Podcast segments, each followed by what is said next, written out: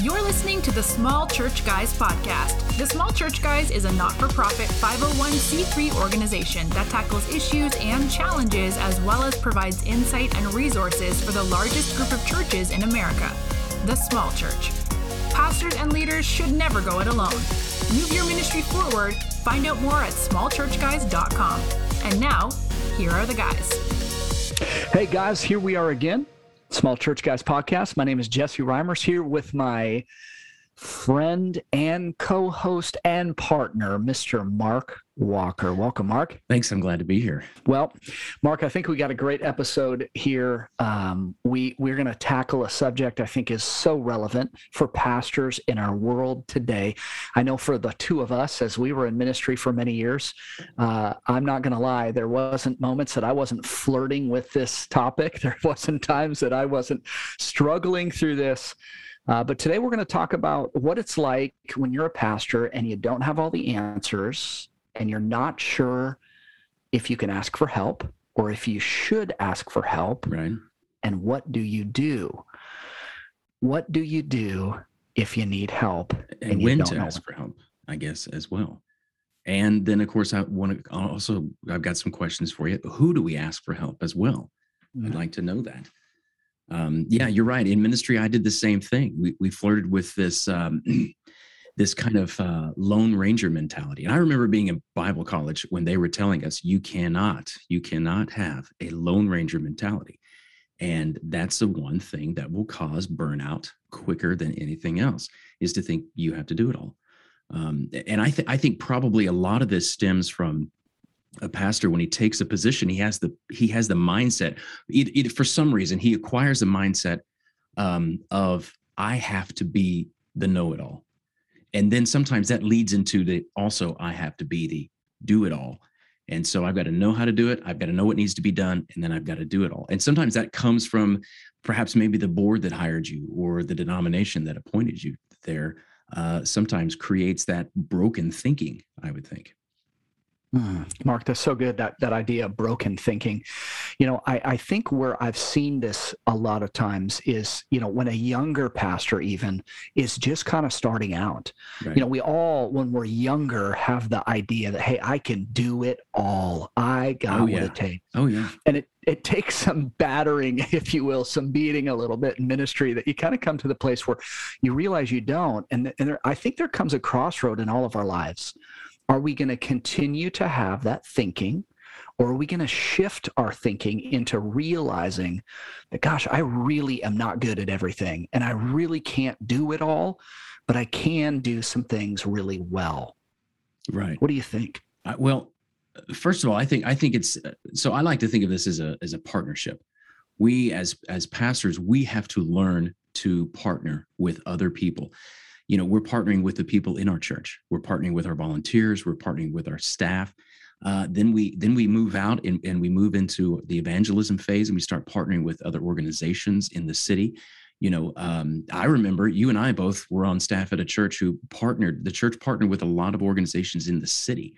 Because and why? Because they could do it better.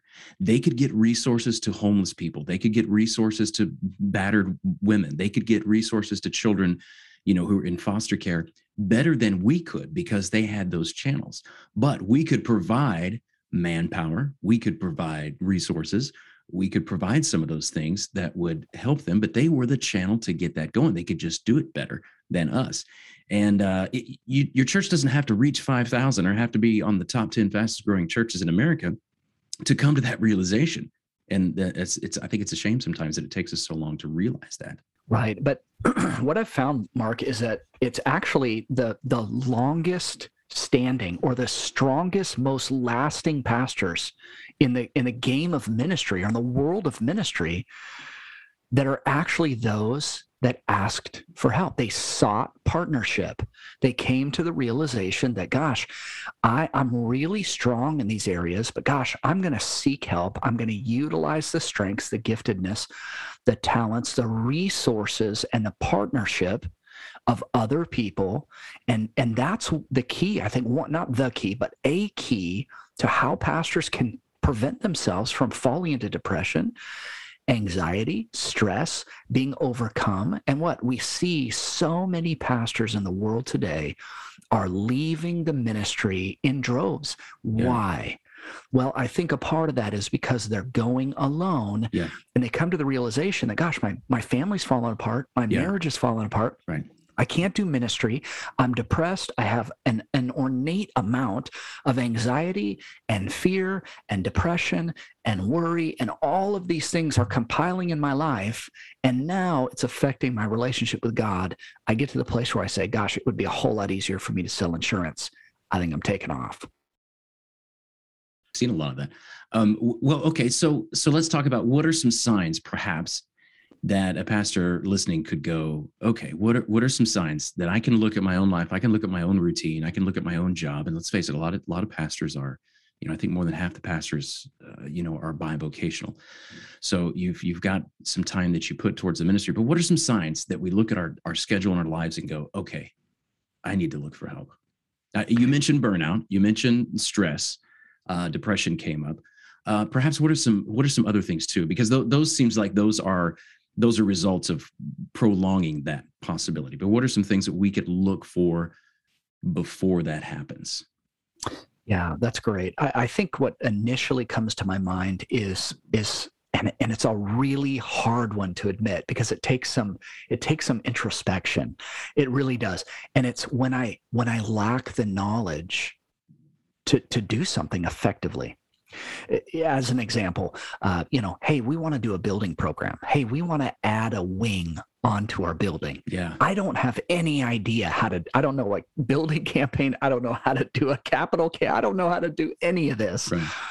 And instead of me attempting to do that, hey, gosh, I could utilize and garner and harness some resources around me to do that. And, and so I think when we lack knowledge, that's a, that's a good indicator. Right. Um, yeah, I would also kind of look at too. Are you, are you taking are you taking a lot of the work home? Are are you is your work spilling out? Is is your church work? Because I'm going to consider the the pastors who are working, you know, two or three jobs as well as pastoring a church. But it, it are, is the ministry duties and responsibilities really filling up way too much time? Because where do you take that time from? You know, if you're a pastor, then you love the church and bless God, I love those guys who are just I'm doing this and I'm working two jobs and I got a family and I'm not taking a salary from the church. Uh, those guys are great. They're they're champions. But it, if if the ministry is starting to take more time from you, you know, typically probably we're not going to take our time from our uh, our paying jobs, our clocking in and clocking out. That time's going to come from our personal time or our family time. So I would also look at at our schedule. Our, is is the ministry? Am I writing sermons when I should be eating dinner or playing with the kids? Um, you know, am I doing the studies? Then maybe perhaps there are some things that we can look at. Andy Stanley talks about uh, only do what only you can do. And I know if you're a one man show, if you're a pastor and you're the only guy on staff and you've got two volunteers and you get 100 people coming, that's tough. You know, you, you rely on your wife to do a lot of the work too. You know, she ends up being uh, the co pastor. Um, but I, I, think really looking at our schedules too could, could help us kind of see that coming down the road pretty quickly. Yeah, Mark, Mark, I can't, I can't say any better than what you just did. I really can't, and I think that that's key. I mean, Andy Stanley, you you referenced him a minute ago. His book "Choosing to Cheat," yes, is probably the best piece of literature I have ever read on this Agreed. subject right yeah. here. Yeah on how we tend to what take care of God's church because it's our calling it's what it's what the Lord put in our heart to do and we tend to sacrifice our family. And that is a I mean a real crystal clear sign that we need to be careful. Just like you said when we start seeing ministry spill over and take time away from the two things that matter most and that's uh, being a husband or a wife to your spouse right and a father and or a father. mother to your kids. Right. Uh, and I'll, I will put the, uh, you know, if you've not read the Andy Stanley book, Choosing to Cheat, it's an easy read. Um, I'll, I'll, put that link in the in the show notes, and so uh, we'll link to that book if you want to pick that up and, and read that. Uh, that would be that would be great. I'm thinking of uh, benefits, Mark. I mean, we're talking about how important it is for partnership, how important it is to to utilize and harness and garner the strengths of others. What are what are some benefits? I mean, what what fruit can we see in our life when we utilize and partner with others? I'm gonna I'm gonna go with. Uh, I was reading. Uh, I've got as you do as well. We're we're champion on books. We're books and books, and I love this one particular book I've got here. It's a it's Business Secrets from the Bible by uh, a rabbi, Daniel Lapin. And uh, he talks about how the Jewish community is uh, very focused on partnership. And he says you you'll never find you'll you'll never walk down a Jewish neighborhood and see a Jewish man in the driveway working on his BMW, or you will never see a Jewish man mowing his lawn, you know, on a Thursday afternoon, um, because they believe so strongly in partnership and the fact is, they know that there's a guy who went to school somewhere who works on BMWs. There's a teenage kid lives down the street who mows lawns for money so that he's saving for college or car. And so he thinks it, this is the way he thinks about partnerships. He thinks about partnerships as I'm going to partner with this guy. I can pay this kid $35 to mow my lawn, and I free myself up an hour and a half to work on my profession or to spend that time with my kids or um, you know, to take my wife on a date, what, whatever that applies in your life. But that's the way they think about partnership. It's it's a it, it's a it's a give and take game. It's a, it's a it's mutual benefit. It's like I'm gaining this time. I'm gaining the ability to focus on my craft, and I'm helping you succeed in business as well. Um, so, and I think that comes back. That's scriptural, Jesse. I mean, mm-hmm. God partners with man all the mm-hmm. time to get something done. There's nothing done in the earth without the partnership of man. That's right. That's right. I mean, we we're co-laborers. I just I think of yes. what Scripture says. I, I think, think that's of, what it. Yeah. Yeah. The statement of Genesis: It is not good for man to be alone. And, and that wasn't just a physical need. There is a physical, but there's a psychological, there's a spiritual, right. there is an emotional need. I think of when Jesus sent them out two by 2 mm-hmm. you know, and, and then the question comes, can you see the back of your own head? Well, the answer is no, I mm-hmm. can't. Mm. I yeah. need somebody else to help me see that or to describe that or to point that out. Right. You don't you don't know if you have a mole on your back unless someone tells you you have a mole on your back. And so there's this idea that you have to have partnership in order really to fully understand not just what's going on but also to understand yourself better too. Yeah, exactly. And I, I you know, you go back to um you know, one man is overcome easily, but two men, you know, mm-hmm. and then a three goes into say the three branded cord is is uneasily broken. Um, and I always think about the the example of the lion. You know, the lion always preys on the mm-hmm. straggler. Mm-hmm. You know, if if you watch any of the, you know, we can show our age by talking about the old Mutual of Omaha shows on TV, and uh, you, you always see those things where you know the lion always attacks the the the wildebeest that's behind that's lagging or the one that's injured or something like that the one they left behind. And that's where the lion goes because he knows he has advantage there. But when when the when the animal stays in the packs together the lion is less likely to attack because all the animals work together. So there's so much and i when i was a youth pastor i always told kids students it was the same thing. I mean sometimes the devil's biggest tool to work against you is to get you alone. If he can get mm. you alone, you get to this thinking, this stinking thinking of, oh man, I'm the only mm. one that's going through this. I'm the only mm. one that's hmm. having this trouble.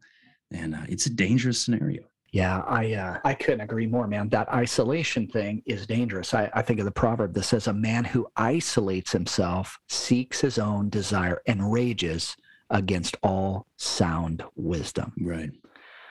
There's just soundness mm. of wisdom that comes with not isolating right. ourselves right. Right. versus those that push away and isolate and get into that lone ranger mentality. And and you know, I almost wonder what what is it that causes us to think that's the best route to take? I mean, what is it? The lonely route? Yeah, the why Lone Ranger route? choose that? What what do you think that is? I you know, I was just thinking about that myself. I'm thinking um you know, the first thing I could think of coming, and I'll, I'll tell you, I went through a bout of loneliness in ministry and it wrecked me.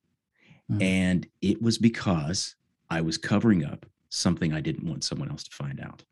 Mm. And so I pushed, I pushed away. I kept doors closed, kept windows closed. kept my life shut off. You know, I had those surface level relationships, you know, high fives in the lobby and the elbow bumps and the going out to lunch. And then, you know, that was it.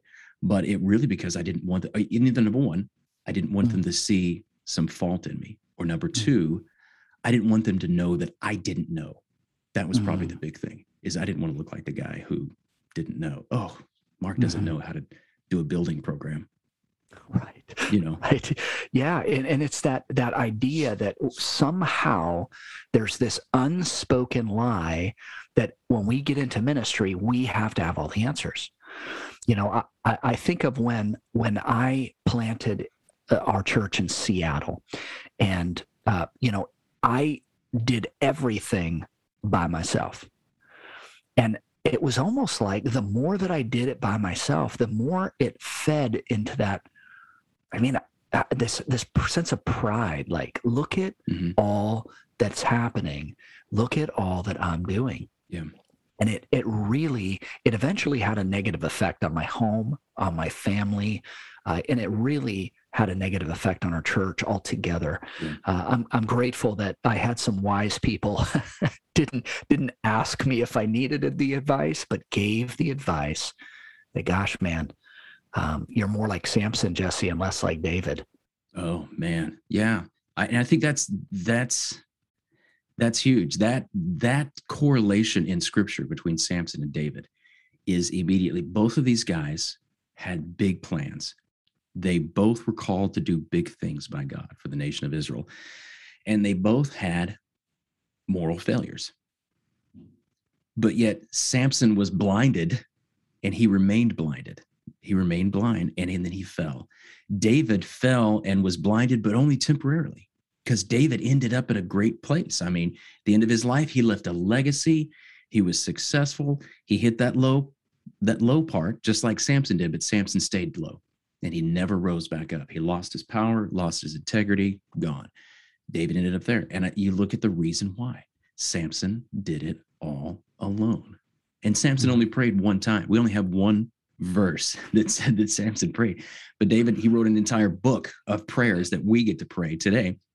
And David always, you know, he had Nathan, Jonathan, you know, these guys always with him and around him to help him get through the struggles. And so, um, you know, Samson fell. When he fell, he fell among enemies. When David fell, he fell among friends. I tell you, if I'm going to fall, I'd rather fall among friends than my enemies who are ready to kill me and gouge my eyes out. Gosh, how true is that? And and what a great contrast. Samson and David. And and I love how the Bible, which pastors, those of you that are listening right now, you know the Bible. Mm-hmm. You know these stories. This yeah. isn't anything that's new to you. But sometimes we just need the things that we hear and see and read all the time to, to just pause and think for a minute. Yeah. These stories are in front of our eyes all the time. And sometimes these moments right here help us to see them from a different perspective. And today we've talked so much about the importance of partnership. We've we've talked about, you know, when to ask for help. Not everything. There's so many more things we could discuss.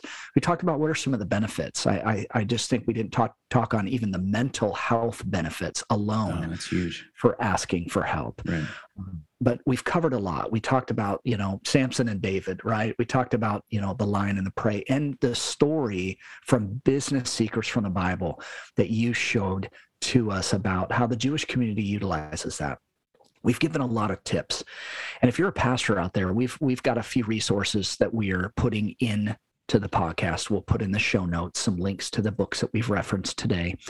In addition to that, we have our website, smallchurchguys.com. If you're in a place where you say, hey, I see the benefit and the need for help and assistance, please reach out to us.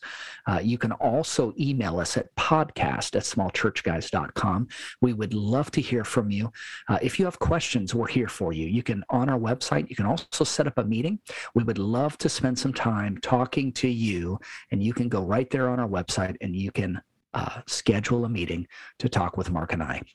We're so glad that you guys have tuned in today. We hope this is beneficial to you as we help you move ministry forward. We hope you'll continue to tune in and that you will go ahead and subscribe and then share this with another pastor that you know. Share this with somebody that you know could utilize these resources. They're absolutely free, and we just want to add value to you as a pastor. Guys, thank you so much for tuning in. Till next time. Thank you for listening. We hope our time has helped inspire you to move ministry forward. Connect with us on social or visit us on the web at smallchurchguys.com.